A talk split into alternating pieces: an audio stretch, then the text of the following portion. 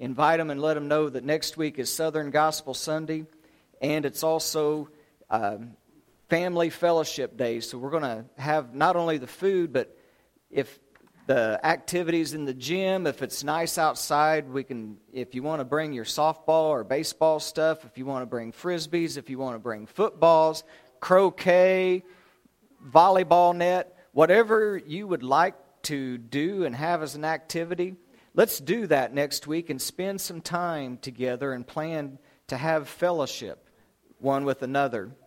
Uh, if you have your Bibles with you, open them up again to Revelation chapter three. We're just about out of here, I promise. But I found something in this section that was special, and I wanted to share with you today. It's it's so good. And while you're turning there, I got to tell you something I heard. It was uh, coming from a pastor. I probably shouldn't tell this joke because it's about a pastor, but uh, you guys might say amen to the to the punchline that the usher says. But uh, it, it was kind of a big church. I wouldn't maybe call it a mega church, but it was real good size. And this uh, elderly lady came in, and the usher said, uh, can I seat you? And she said, yes, I would love to have a seat on the front row. The usher, he kind of smiled, and he said, I don't know if you want to do that. She said, why not? He said, well, because our pastor's kind of boring. He's liable to put you to sleep. You might want to sit in the back. She goes, son, do you know who I am? And he said, no, ma'am. He said, well, I'm the pastor's mother. Oh, he kind of got a little sheepish and stuff, and he says, well, ma'am, do you know who I am? And she said, no, and he goes, thank God. he, he was going to be in trouble.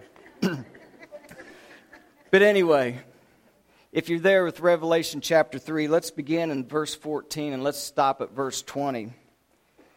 To the angel of the church of the Laodiceans write, these things saith the Amen, the faithful and the true witness, the beginning of the creation of God. I know your works, that you are neither cold nor hot. I wish that you were cold or hot.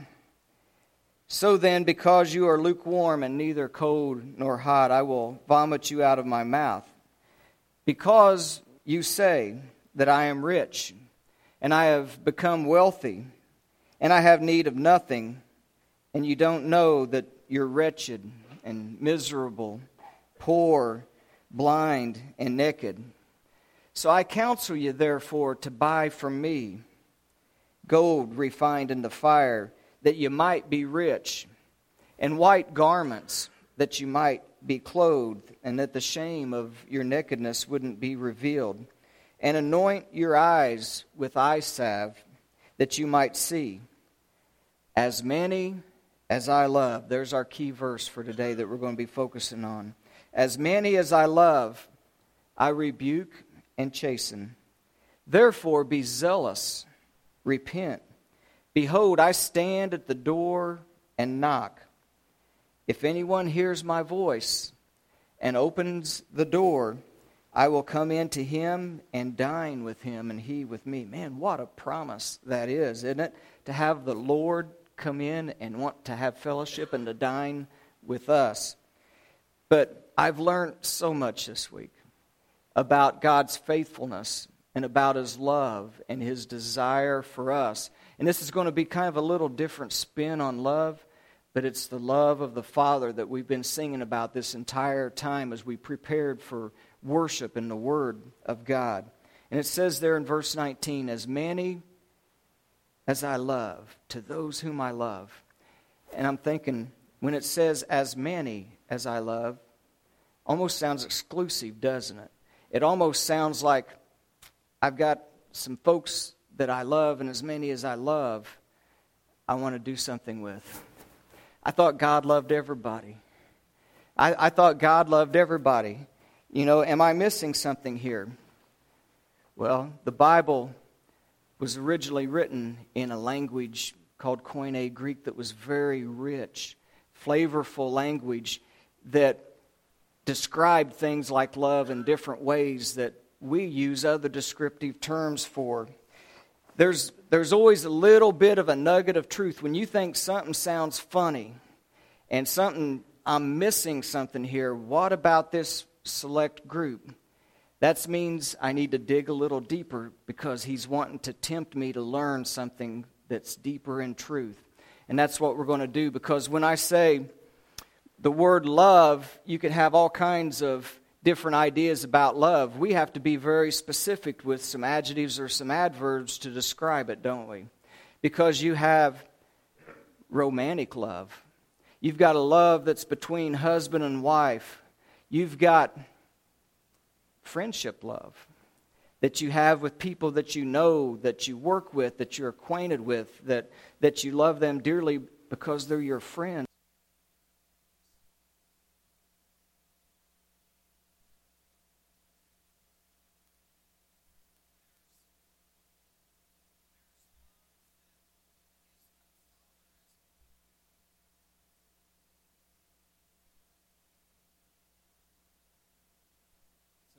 I mean, it doesn't end with just the word love, does it? It takes more than just that word to describe it. Did you know that there's also different forms?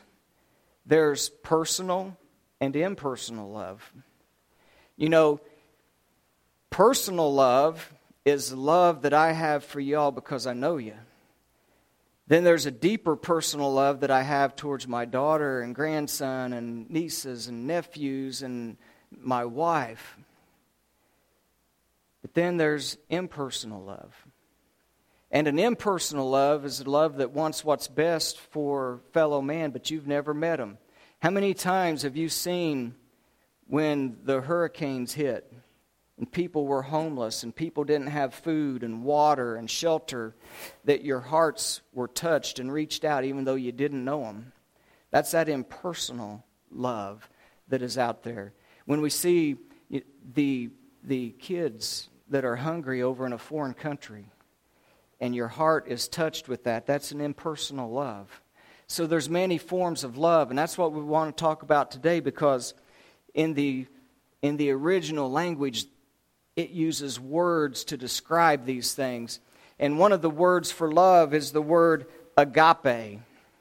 Agape is a wide covering love. We know about agape in Kairos Ministry, don't we? Because we got an agape room. It's the love room, and it's where all of your cookies are, and it's where your food comes from out of the kitchen, and it's where your prayer chains come from, and your posters and your placemats, and all the love that folks have given as an impersonal way to people they don't even love, but you've supplied that for them. That's an agape love.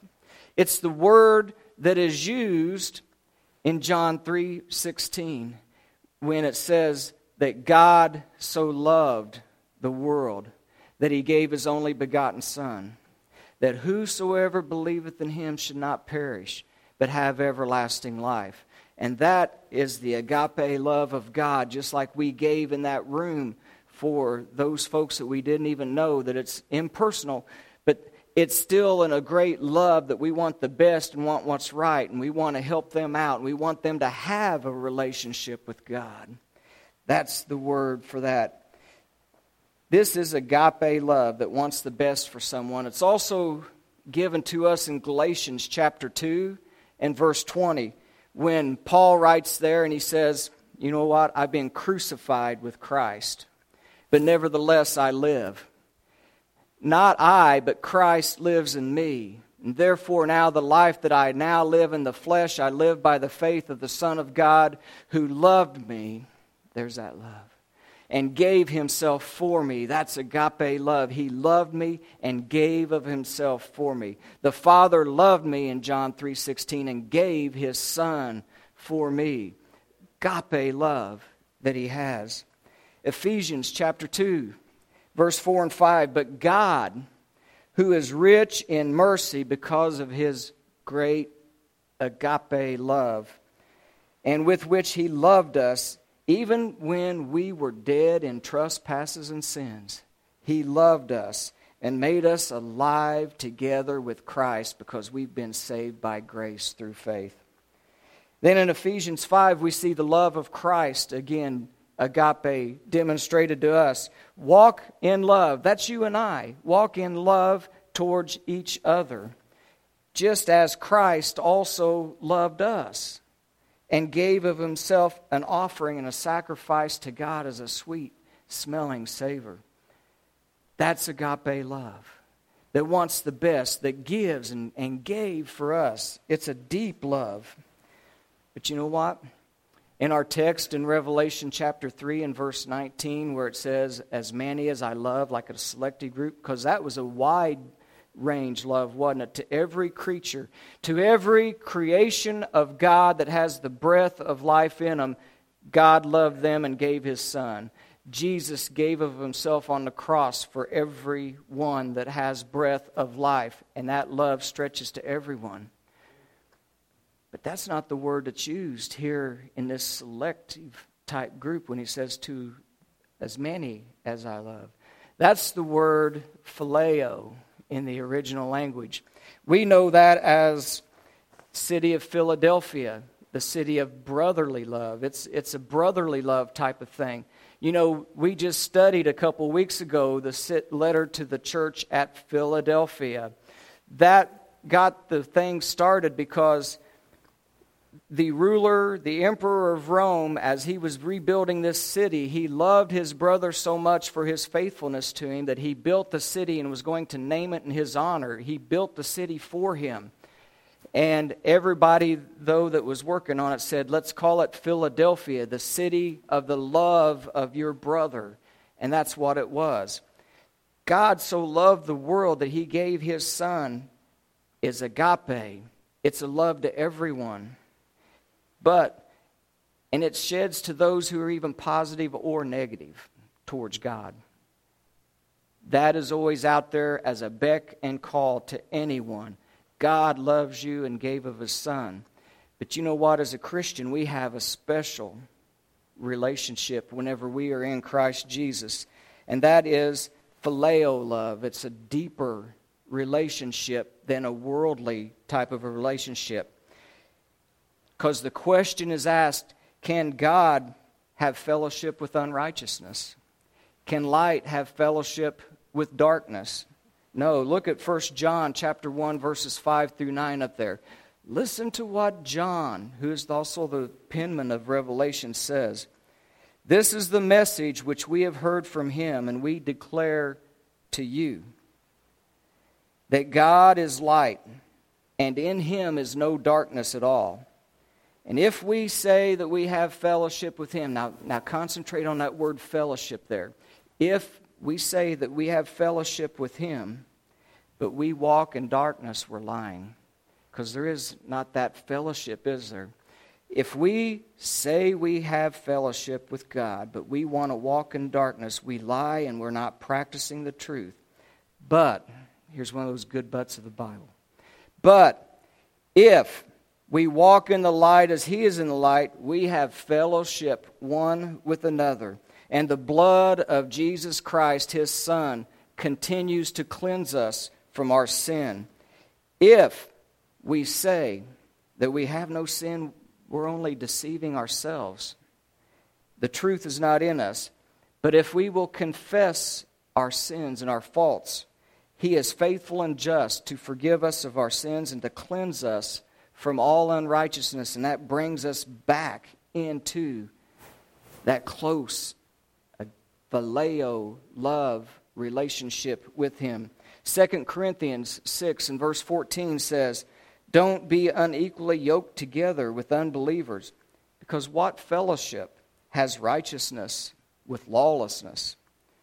If we walk in the light as he is in the light, if we have fellowship with righteousness, with lawlessness, what communion has light with darkness? There is none.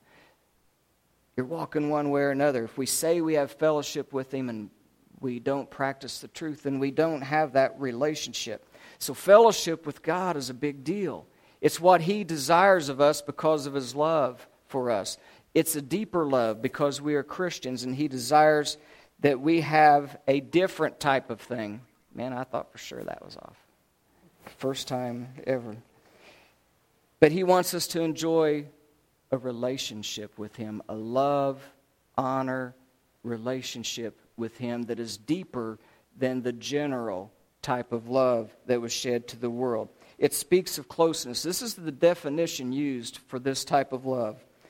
It shows warm affection in an intimate friendship. It's to kiss as to be characterized by tender, heartfelt consideration and kinship. Did you know that the benefit of being in Christ, of being a Christian, is that that's what God and the Son and the Spirit want with us? It wants a love, deep kinship, hold you, love you, tenderly kiss you upon the head. That is the type of love that Jesus is referring to in Revelation three. To the church, as many as I love, I am going to do these things for you. He freely gave up the glory of heaven and being God and having angels worship Him and sing praises to Him. And He came and made Himself of low esteem as a human being to die upon the cross for our sins. And that is not for anything but a close relationship with those that He loves. He wants that with us. But as He looks down on Laodicea with love and sometimes with me, He looks, and then this is what He says in His text. Back to Revelation three, if, if you're following along. He says, He looks at those that He loves with this intimate relationship, and He says, you're my bride.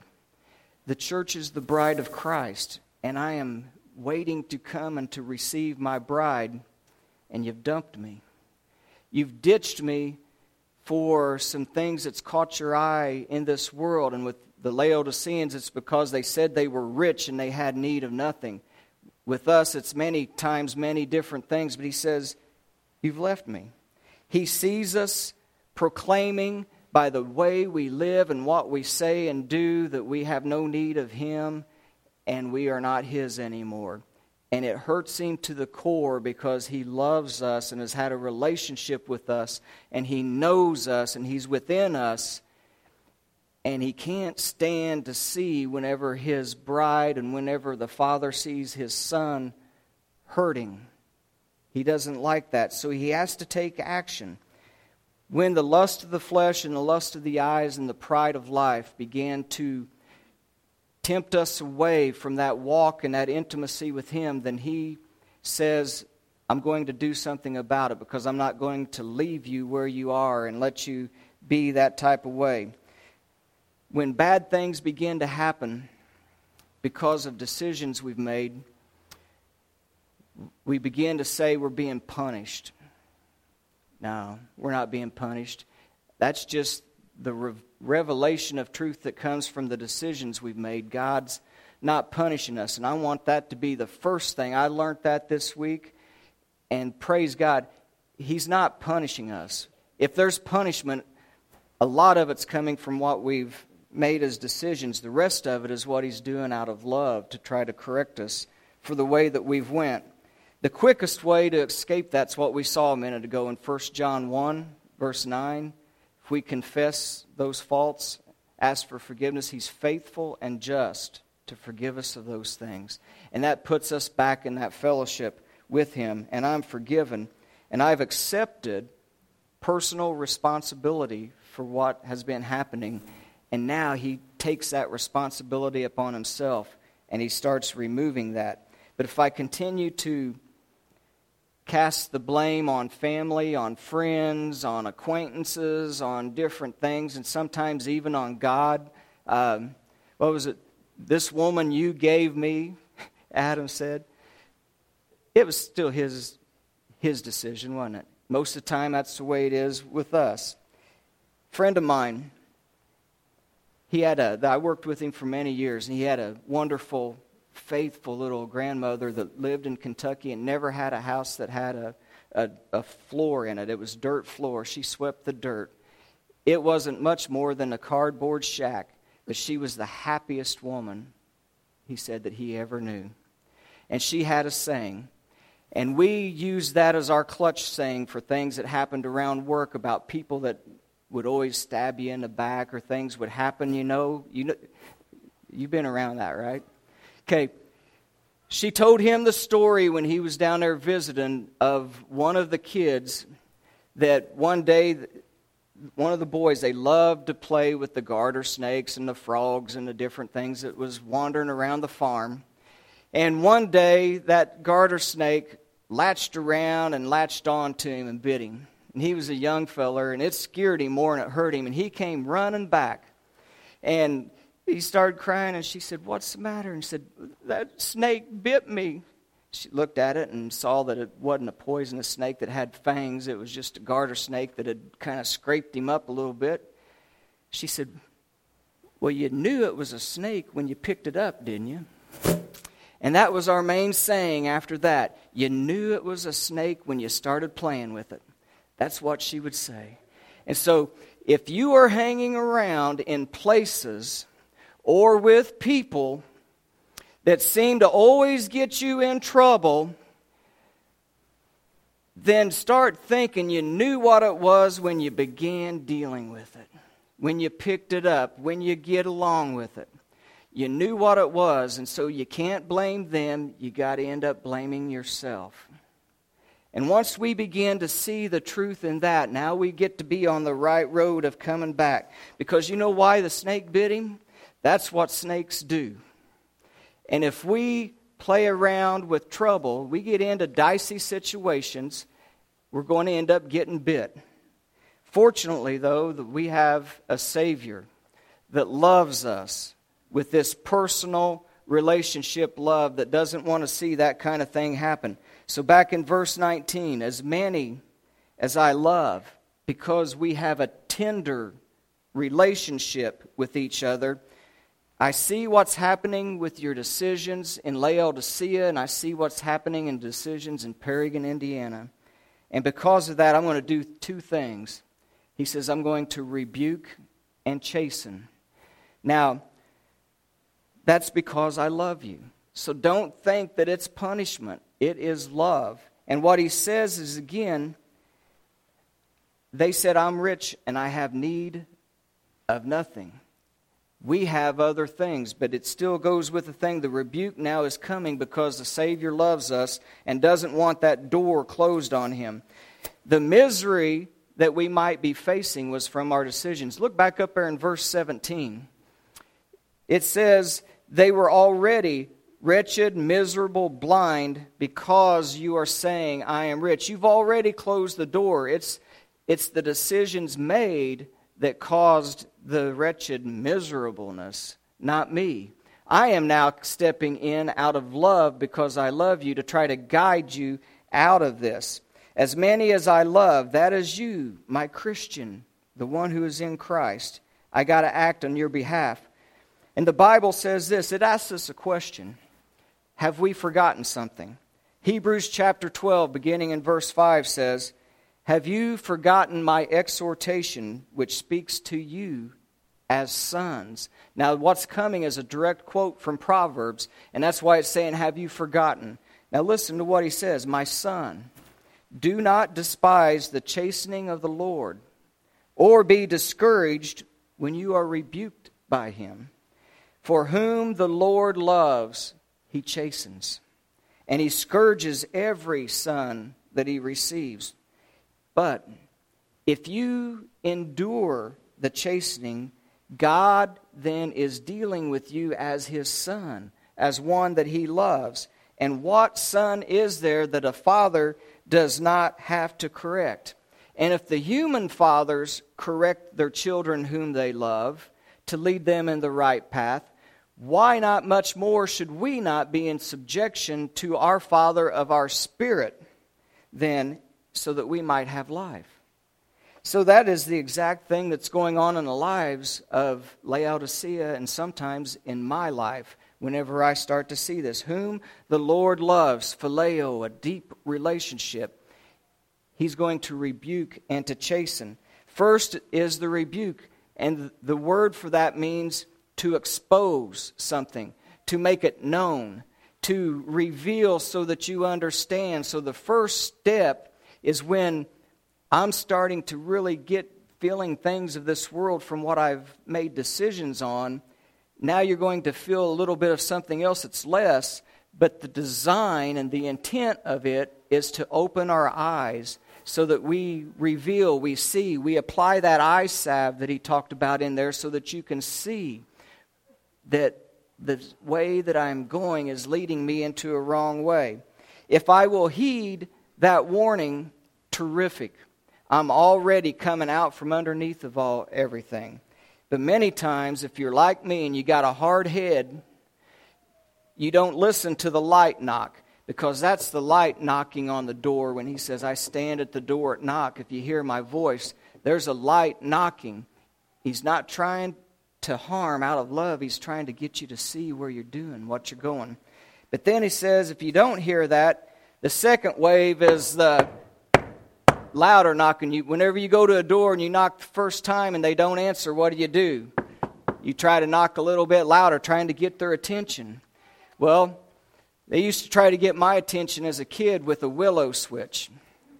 I've I've told this many times. You know, the the second one, the chastening, it comes like this. Have have you ever had your parent say to you, okay, what you've been doing is not something that I really Um, want you to do, so if I catch you doing it again, you're going to get blistered. Now, you guys might not have never had, had that kind of thing said to you. You all were angels and never had to get talked to like that. Not me. Hey, this old country boy got some lickings. I had to go pull my own willow switches. And I had to go and take my finger like that backwards and peel all those little leaves off of it and bring him those switches. And I'd get my legs and my hind end lit up with it. And I'd try to run and dance, so they got smart and told me to lay on the bed. And while I was laying on the bed, they would strap it where I couldn't go nowhere. But you know what? You look back. I share those stories with love and affection and tenderness and memories now, because I realized that my mom loved me. She didn't want me getting hurt. She didn't want me getting into a mess that I couldn't get myself out of. So she would, if I didn't listen, she had to strap me a little bit. And that's what the Lord is saying here. I see what's going on. I don't want you getting in trouble. I'm your father.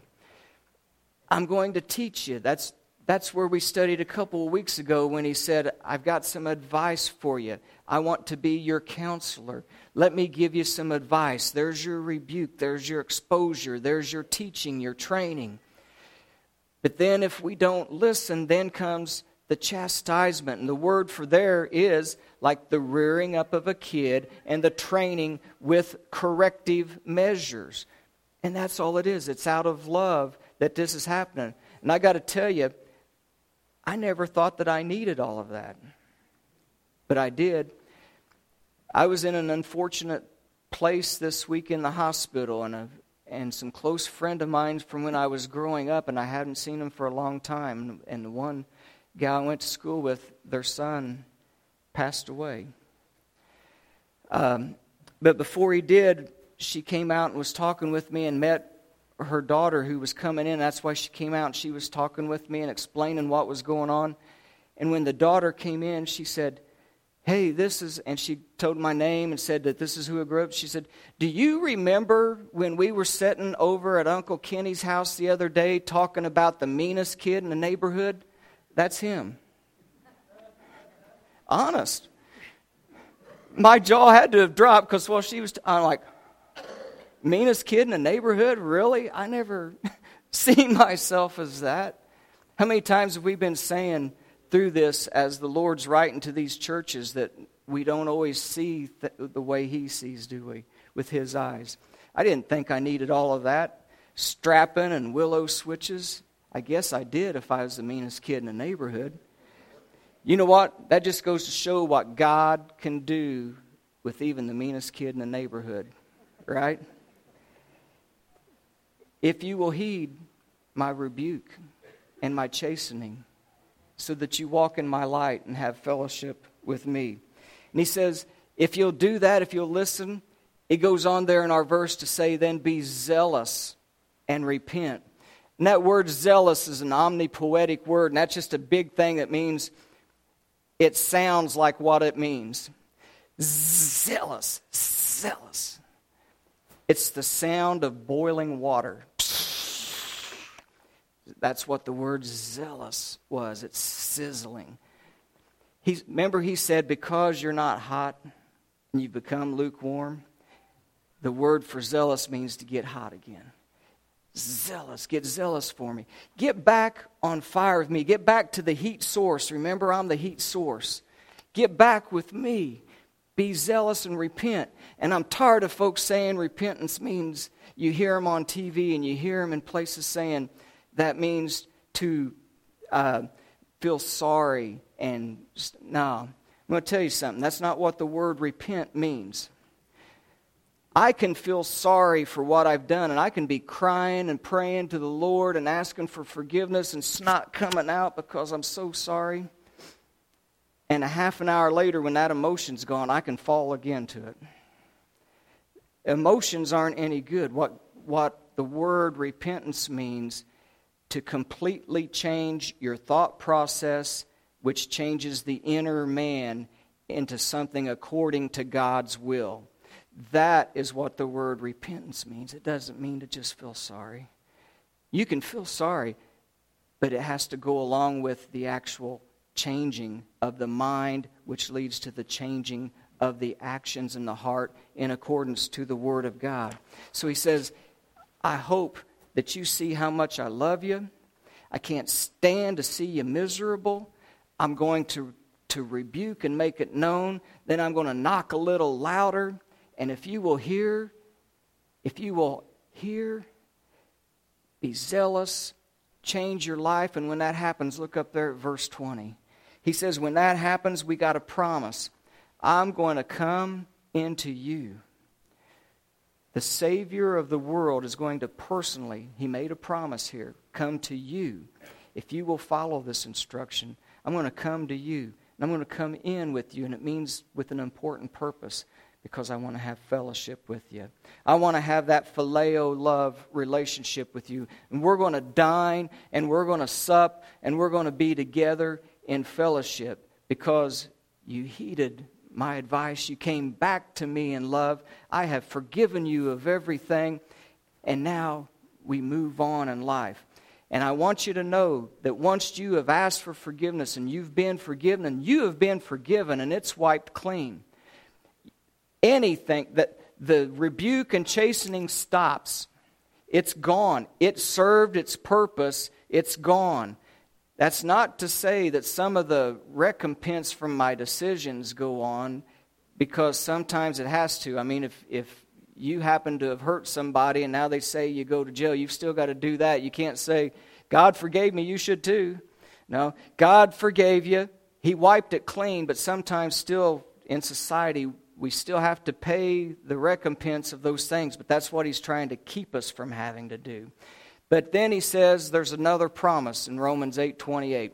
I've taken away the rebuke, I've taken away the chastening, but anything else that has to go along with, with whatever is happening on account of that, I promise you, I will change it to your good. All things can work together for good to those who love the Lord, who are called according to his purpose. When we start to begin to be called and walking according to his purpose, then all things now are blessing. Cursing is turned to blessing in life then, and the rebuke and chastening are gone, and we now have fellowship one with another. So as the worship team uh, returns on up, uh, and we close this thing out, let's just review the powerful message that the Lord is giving to us in this section of Scripture. With first off, with the Laodiceans, their their misery came mostly from their decision to shut the door to Christ and to say, I don't need you anymore. I'm already got everything that I need. There are times that I've not made the wisest decisions either. But if we repent of that, if we hear and we heed, when the doctor comes and he gives us first the counseling of what we need to do to get to feel better. If we heed that, there's the first step, we don't get to the next ones. If we don't heed the counseling, then we get the next step, the rebuke. That's kind of like, well, I'm going to have to put you in the hospital for a little bit for an I V to get you back, fluids in you and stuff. If I walk out of there and still haven't repented and changed, now I might have to end up with an operation to get cut on a little bit. But all of this is coming from the great physician who says, I know how to heal you. I want to love you. I want to have a relationship with you, and I don't want those things to happen. Get rid of your eye disease. Wash them with my counsel. Turn back to me. Get zealous. Get hot. Come back and walk with me and share and dine with that relationship love that I want to have with you. And I pray that this means as much to you as it has to me, that that God loves me and doesn't want to see me fail in any way. And He'll do anything that He can as a loving Father to make sure that I don't. Let's pray. Father, we thank you so much that there's an agape love, and that we fall under that too, that your Son died for our sins and you gave Him up for us. But once we accept you in faith, faith in the name of the only begotten Son of God, we have phileo relationship with you. We have closeness. We have intimacy. We have a deeper love. How deep the Father's love for us. We'll never know the price that was paid. Father, thank you for wanting to have a deep, intimate relationship with all of us that are in Christ, even the meanest kid on the block. In your name we pray. Amen.